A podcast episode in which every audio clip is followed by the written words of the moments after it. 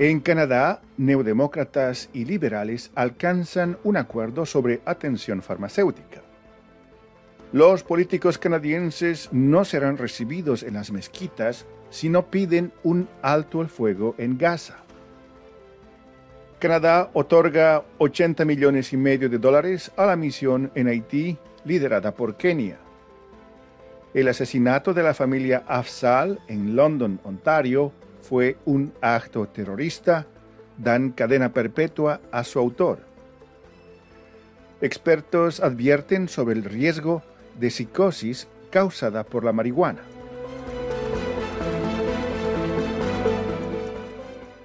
Bienvenidos a la actualidad canadiense en diez minutos en esta última semana de febrero de dos mil veinticuatro. En nombre de Radio Canadá Internacional va un cordial saludo. Desde Montreal, Rufo Valencia les da la bienvenida.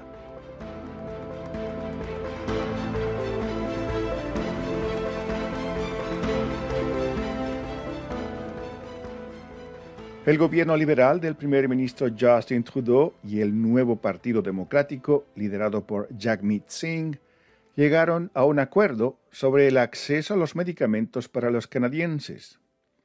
Este acuerdo despeja el camino para que los dos partidos sigan trabajando bajo el acuerdo de confianza y suministro que ha ayudado a los liberales minoritarios a mantenerse en el poder durante los últimos dos años en Canadá.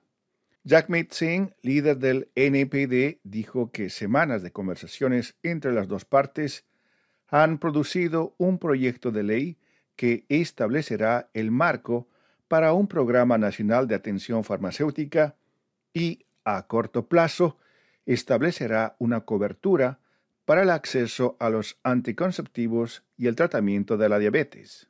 Según los términos del Acuerdo de Confianza y Suministro firmado en marzo de dos mil veintidós, el gobierno liberal se comprometió a aprobar legislación para el establecimiento de una ley de atención farmacéutica para finales de dos mil veintitrés, esto a cambio del apoyo de los neodemócratas en las votaciones más importantes en la Cámara de los Comunes.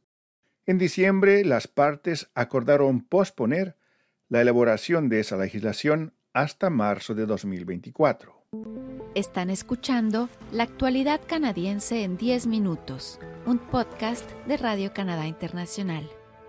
Con la celebración del Ramadán, el mes de ayuno musulmán, a llevarse a cabo en algunas semanas más en Canadá, una organización musulmana nacional y varias congregaciones locales advirtieron a los miembros del Parlamento canadiense que no serán bienvenidos en sus mezquitas hasta que pidan un alto el fuego inmediato en Gaza, exijan el restablecimiento del financiamiento para la Agencia de Naciones Unidas para los Refugiados de Palestina en el Cercano Oriente y condenen los crímenes de guerra cometidos por Israel en Gaza. En una carta abierta, el Consejo Nacional de Musulmanes Canadienses y una serie de mezquitas prominentes señalaron que los parlamentarios que se nieguen a hacer estas promesas públicamente no tendrán una plataforma para dirigirse a esas congregaciones. La carta, publicada este veintidós de febrero, también dice que los parlamentarios deben oponerse al envío de armas y equipo militar hacia Israel y defender el derecho de los canadienses a expresar solidaridad con el pueblo palestino sin temor a represalias.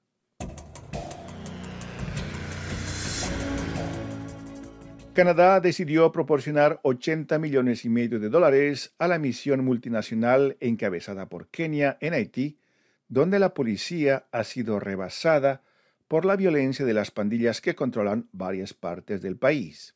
La ministra canadiense de Relaciones Exteriores, Mélanie Joly, hizo el anuncio en Río de Janeiro, en Brasil, este veintidós de febrero, durante un encuentro de compromiso con Haití, al margen de la reunión de ministros de Relaciones Exteriores del grupo de los países que conforman el G veinte.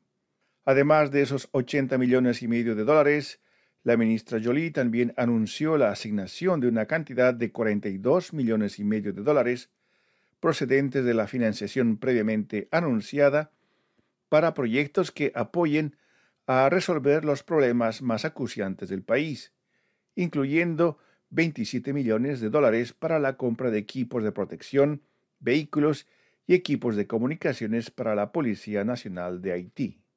En octubre de dos mil veintitrés, el Consejo de Seguridad de la ONU acordó enviar una misión multinacional a Haití, encabezada por Kenia.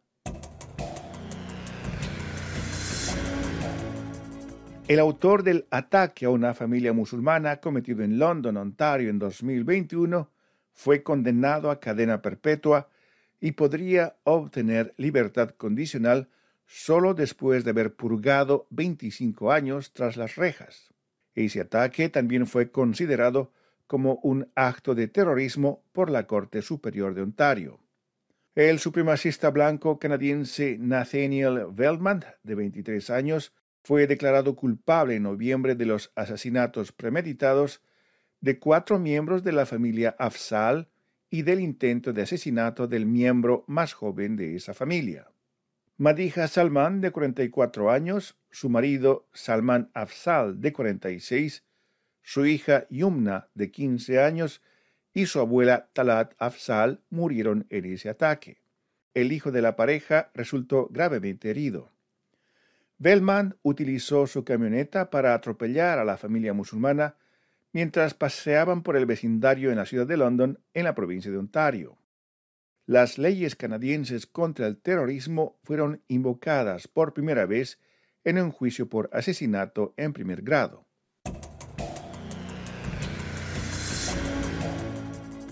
Investigadores en Canadá señalaron que, aunque el consumo ocasional de cannabis no es perjudicial para la mayoría de las personas, se están encontrando posibles conexiones entre el uso de marihuana con T H C de alta potencia y sus efectos nocivos para la salud, especialmente entre los hombres jóvenes.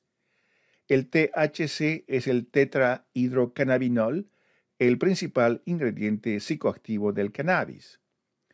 En dos mil veintitrés, el doctor Daniel Myron fue el coautor de dos estudios que investigaron la conexión entre la marihuana y la psicosis.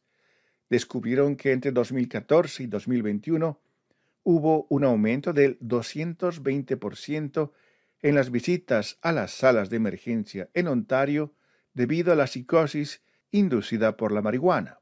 Según la encuesta sobre la marihuana de dos mil veintitrés, llevada a cabo por el Ministerio de Salud de Canadá, el veintiuno por ciento de los jóvenes de dieciséis a diecinueve años que consumen marihuana la consumen a diario o casi a diario. Entre el grupo de veinte a veinticuatro años, esa cifra aumenta al veintitrés por ciento. El número de canadienses que consumen marihuana ha aumentado un veinticinco por ciento desde que se legalizó esa droga hace cinco años, afirmó la revista de la Asociación Médica Canadiense. Pero, por otro lado, las hospitalizaciones también están aumentando, lo que llevó a algunos médicos a sostener que se necesita más información y mejores políticas para mitigar los resultados negativos del uso de la marihuana.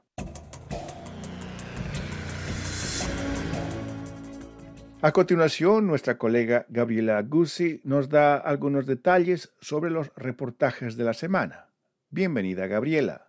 Hola, ¿qué tal, Rufo? Un saludo cordial para ti y para nuestra apreciada audiencia. Esta semana les propongo tres reportajes.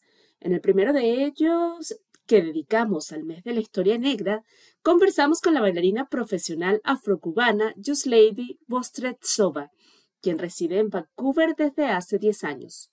Yuslady, como la conocen en el mundo del baile, se ha dedicado a promover y mantener las tradiciones afrocubanas en el oeste canadiense.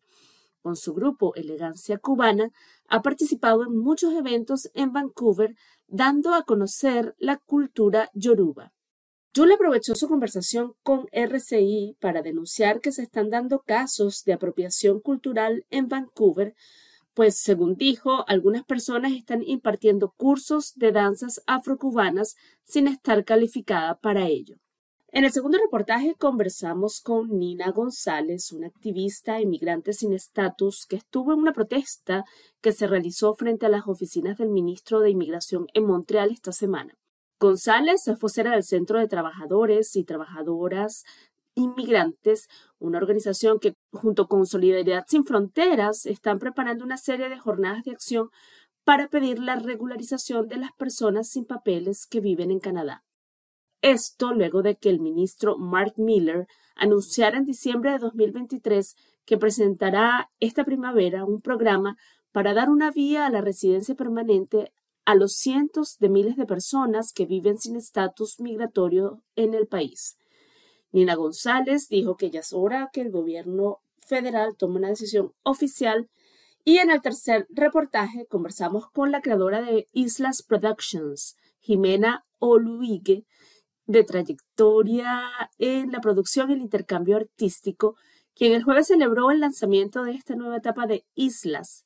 La montrealesa de origen chileno dijo que la productora busca elevar la cultura latinoamericana desde lo local hacia lo global, dando un empuje al talento musical latino que hay en Montreal. La idea, aseguró Jimena Olguigue, es aprovechar la escena latina mundial que disfruta en estos tiempos su mejor momento para conectar islas y formar un archipiélago de artistas. En su entrevista nos comentó: desde la pandemia yo me dije, bueno, quiero perseguir mi, mi trabajo como productora creativa en el sector eh, musical y entretenimiento, y, y tenía ganas mucho de enfocarme en lo de la música, pero específicamente también darle un valor agregado a, a la cultura latina, que, que es parte de mis orígenes. También porque viendo lo que está pasando en el contexto eh, latino a lo global, estamos en un momento en dos mil veinticuatro donde la música latina se escucha ahora por todos lados. Eh, hemos llegado a, un, a una escena donde la cultura latina como tal ha cogido mucha visibilidad, mucha curiosidad, mucha aceptación, y siento que la cultura latina está globalmente más visible y que la gente también quiere saber más de, de nuestra cultura. Me parece que es un buen momento también ahora para hacer y, y desarrollar proyectos. Y así llegamos al final del segmento de reportajes. Les agradezco muchísimo por su atención. Hasta una próxima oportunidad. Muchas gracias, Gabriela. Aquí llegamos al final de la actualidad canadiense en diez minutos, un podcast semanal de Radio Canadá Internacional. Desde Montreal, Canadá, Rufo Valencia les agradece por su atención y será hasta la próxima semana.